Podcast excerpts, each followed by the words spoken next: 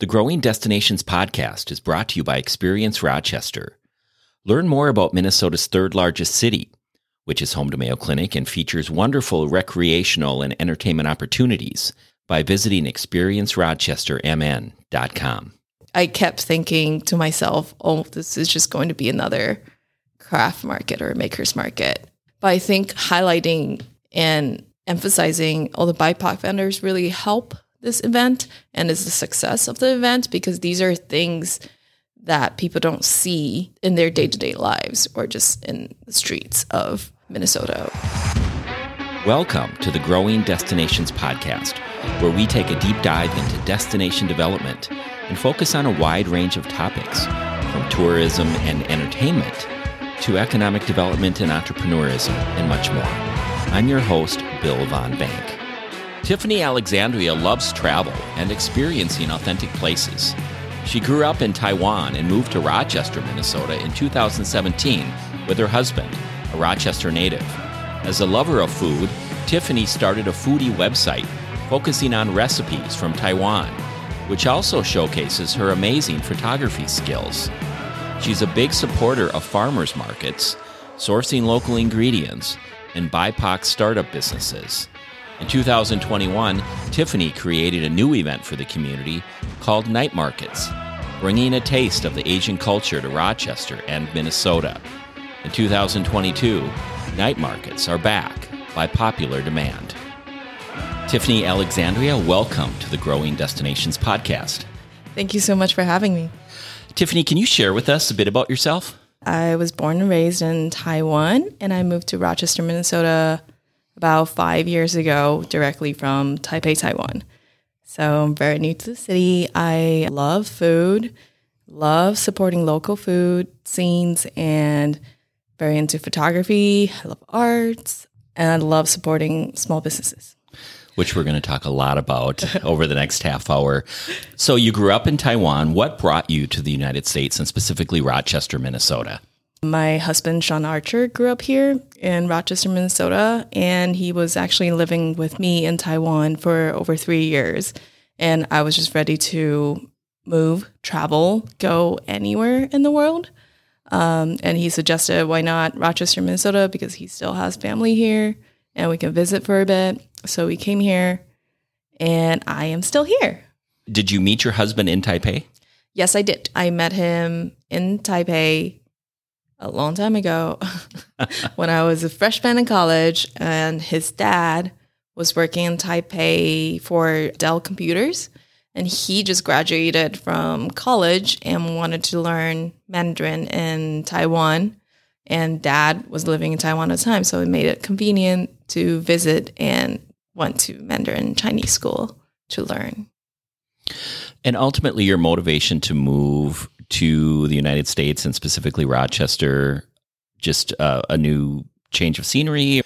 I love traveling. I love seeing real places and real authentic people and have the experience of what United States is. I know like I could probably go to New York or LA, but those are just two big cities. How do the rest of United States really live? And what are the people really like, right? There are so many different pockets. So I thought Rochester, Minnesota would be a different, interesting change and off the beaten path, basically. And I just want to see what it's like here. And it's been great. I think I read about you that you were raised by a picky eater dad and a mom who'll try anything. So, how has that influenced you as somebody who's really engaged in food, both in photography as well as preparing and serving it. Tell us a little bit more about the influences of your parents and how, how that has shaped you. Yeah, so it's very interesting. My mom is more of a street food person, and my dad, whenever he wants to take us out to dinner, he would have me pick a restaurant, but then he would add nothing on the side of the street. so he's like, somewhere with a table, please. um, so, but like my mom loves trying new things and love trying street food. And she has a very big influence on me because she loves going to markets and exploring and learning about new foods. And she would just ask when she, when coming across like food she doesn't know, ingredients she doesn't know, she would just ask the vendor, the grower, the farmers, um, how do you eat this? And they would just you know tell her all the things about the food, how to prepare it in short sentences, or like it starts, uh, it turns into a long conversation sometimes. And then she would buy it and take it home and try it and cook it for us. So that was really fun. That kind of shaped my adventures eating, I think. My dad, as a picky eater, there are a lot of things he doesn't eat, but he's still like very willing to try new foods and new cuisine. So he will pick cuisines that are more to like his diet. So we would go to Italian restaurants a lot. We'll always like try new restaurants all the time because he wants to find something that he enjoys to eat. So adventure seekers with food. Yeah. You have a degree in fashion design and spent some time as a window display and visual merchandiser, working for both Nike and Quiksilver. You left that career to become an entrepreneur. Was that an easy decision to make? I don't think that was really a decision. It was, I kind of had to. Um, moving from Taipei, a big city, to Rochester, it's a pretty big shift. And the career and like the things that I was doing back in Taipei doesn't quite exist here. And so I was still very much into visual merchandising and window display design. And I looked it up before, prior to coming to Rochester. Those jobs just don't exist here, or at least on a level that I wanted to exist.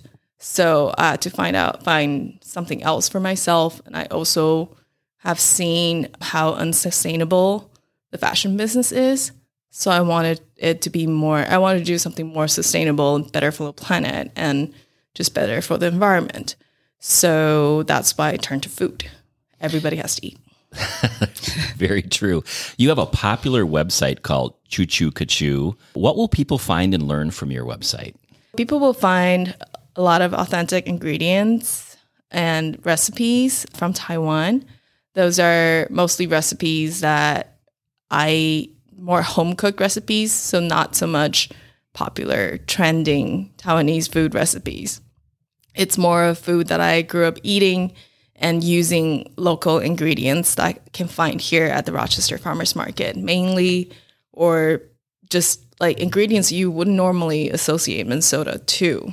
You can find locally, and it's really cool. And I wanted to bring both Taiwanese flavor and, uh, and incorporate it with lo- local ingredients. Where did the name Choochoo-Ca-Chew come from? I love the name. Thanks. Choochoo-Ca-Chew was kind of like a riff on Beatles' I'm the Walrus, Cuckoo Choo.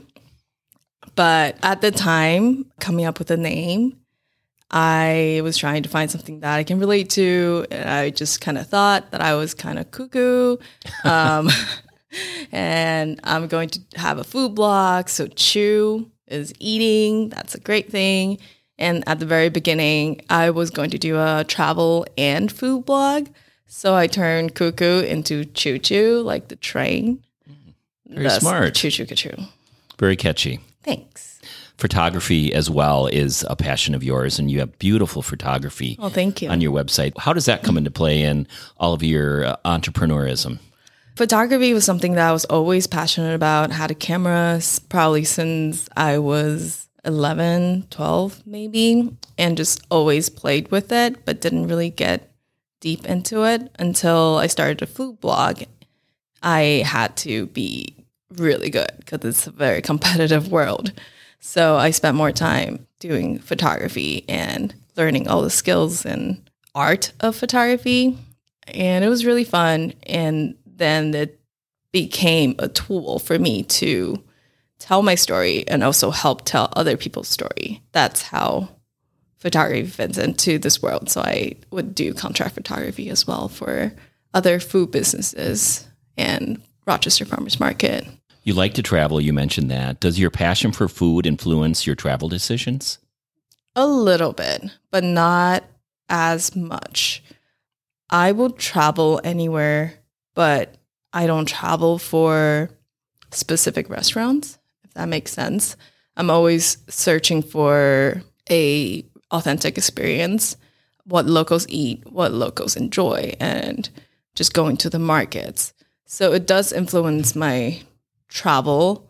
Like I often prefer to travel to Asia just because they have more um, street markets and more variety in ingredients, but it doesn't really limit to that. In 2021, you created a new event in Rochester based on the popular Asian night markets. Tell us more about night markets and why they are so popular in Asia. Night markets, I learned this recently on Wikipedia. I actually didn't know. It started in uh, Song Dynasty in China a long time ago. And just because there were people working late at night, so vendors started to gather and started night market experience and also because it's cooler at night is part of the reason so it has a long history and it's just people gathering and selling feeding people really and they are popular in taiwan now we have over 700 night markets Wow. on a tiny island and just everywhere there are big ones there are small ones not every one of them is a grand event but they're just little gallery spots for vendors to sell their delicious foods. And people love it because each night market have their own identity and have their own specialty food items or games, specialty games. But mostly people go there for the food. And we just love to eat And all year round? all year round. Wow. Yeah. What was your motivation to start night markets in Rochester, Minnesota? One of the motivation was I wanted to share this experience with people here in Rochester and in Minnesota. And because during the pandemic, I couldn't travel, I uh, going home back to Asia or Taiwan is kind of a hassle. So I still wanted that experience. I miss it a lot. So I thought maybe that's something we could do and create here. And at the same time, being here for five years, I constantly hear small businesses battle on trying to start a business, but not having a platform or not having the promotion, and the marketing to really help them succeed. So I thought maybe the night market could be a platform for them to help them do that. Last year, your night markets, you had three of them, uh, one a month, July, August, and September at the Mayo Civic Center outside on the plaza. Wildly successful. Did you anticipate the crowds that you were going to get uh, as, as a first time event? No, I had no idea. I told all my vendors at the fir- before the first event, they asked me how many portions or how many people can they expect to show up, and I said, uh, I don't know, five hundred. So prep for like fifty portions. Surprise, what happened? that was a mistake. Uh, over eight thousand people showed up, and they sold out within probably twenty minutes. Wow, fascinating. Just the pent up demand from the pandemic, but also just something new for the community and really exposing the community to the Asian culture, not just food, but uh, entertainment, et cetera. So, talk us through your vision for year one on, on what you wanted the night market to look and feel like and what the community could take away from it. It's kind of hard. It's a little still confusing for me just because it's impossible to create the same vibe of the night market that I know back in Taiwan or in Asia, just because of the settings, because of the regulations, because the vendors that we could get here. So it was really hard for me, and I have a lot of hard time visualizing it because it's just not going to be the same, even though I wanted that same night market experience for everybody. So I kept thinking to myself, oh, this is just going to be another craft market or maker's market. But I think highlighting and emphasizing all the BIPOC vendors really help this event and is the success of the event because these are things that people don't see in their day-to-day lives or just in the streets of Minnesota or Rochester. So that kind of really helped pull it together that the night market event is different than other events. What did you learn after the first year of producing the night markets? It's a lot of work. I bet. I, I attended a couple of them, I can see. I think what I learned is it takes a lot from the organizer, but this event wouldn't be successful at all without all the vendors being there. And I think it's the same for the whole any city. The community is what makes the event. It's not. It's really not the organizer. The organizer can try as hard as they can to put on an event, but without the community, without the vendors, without people wanting to sell, it, there wouldn't be an event. Are there other night markets around the region, around Minnesota, that you're aware of? There usually annually there's a Mekong night market in St. Paul. Um, they had to cancel it this year because of the regulation fee, policing fee got really expensive. So they canceled this year's night markets. But in St. Louis Park, Minneapolis, they also have a Sunday Thai market. I think they goes into nighttime, but they don't necessarily brand it as night markets. So the night markets are back in Rochester this year by popular demand, I might add. What's new? The first five events are going to be smaller. We're going to do six events total instead of three. The first five are going to be more casual events, just vendors gathering, more traditional, like it's supposed to be. How you envisioned originally. yeah, how I thought it was going to go last year. um, there will be about 22, 23 vendors at each event um, happening in the parking lot of the Knotty Woodpecker store. And it'll just be more casual. People come and go, and we have a little more food vendors this year and new more more new and startup vendors as well. And on the last event, September 10th, it's going to be Mid Autumn Festival, which is a big festival in my family and in a lot of East Asian cultures. We're going to do it on the Civic Center Plaza and potent- hopefully closing the second street and doing a big street market. So a much bigger presence. Yeah, it will. We will have about fifty plus vendors at that event. You're very active in support of BIPOC startup businesses and ensuring they have a sustainable path forward. Why is this so important for you?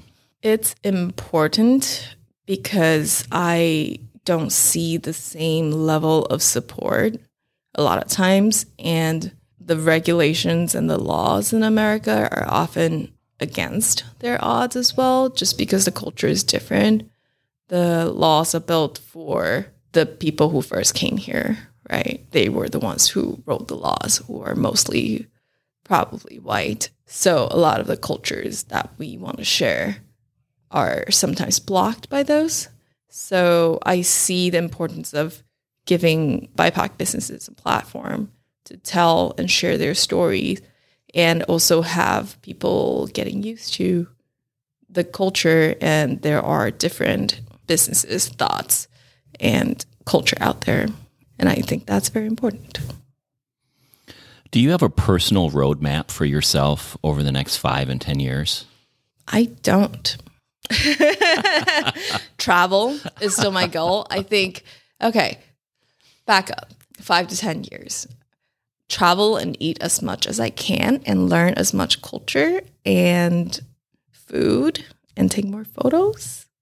You mentioned earlier the retail outlet, the Knotty Woodpecker, Knotty K N O T T Y.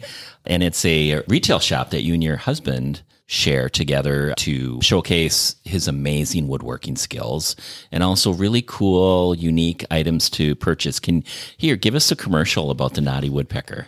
The Knotty Woodpecker is a woodworking workshop and a custom furniture store. Everything in the shop is made sustainably with hand tools only. That may, means no electric tools. Sean, the woodworker, he collects old and used hand tools and fixed them up, sharpened them, and used them to create Asian inspired furniture pieces. And he takes custom designs. Fantastic work. I've purchased some. the finishing and like all the tools involved are all sustainable and that's a big part of his belief he wants furniture to last forever and things that you can pass down through generations and that won't harm the environment because most uh, furniture nowadays you buy it they're all particle boards and it's all glued together it's basically just all plastic and it's sad What do you miss about Taiwan and what do you love about the United States? What I miss about Taiwan, I think it's turning every corner, you see something different. That's something I miss the most. And people are genuine and just genuinely nice and friendly and kind of straightforward. And they are always asking whether you've eaten yet and are always trying to feed you. and there's always something new going on and lots of new foods.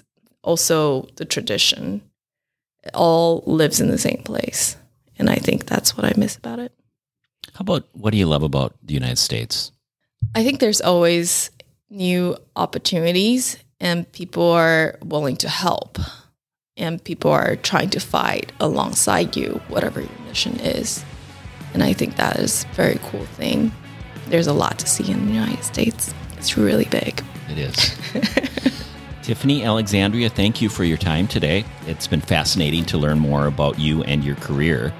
And best wishes with the expanded night markets this Thank year. Thank you. Thank you so much for having me. This is fun. Thank you for tuning in to the Growing Destinations podcast. And don't forget to subscribe. This podcast is brought to you by Experience Rochester. Find out more about Rochester, Minnesota and its growing arts and culture scene, its international culinary flavors, and award winning craft beer by visiting experiencerochestermn.com.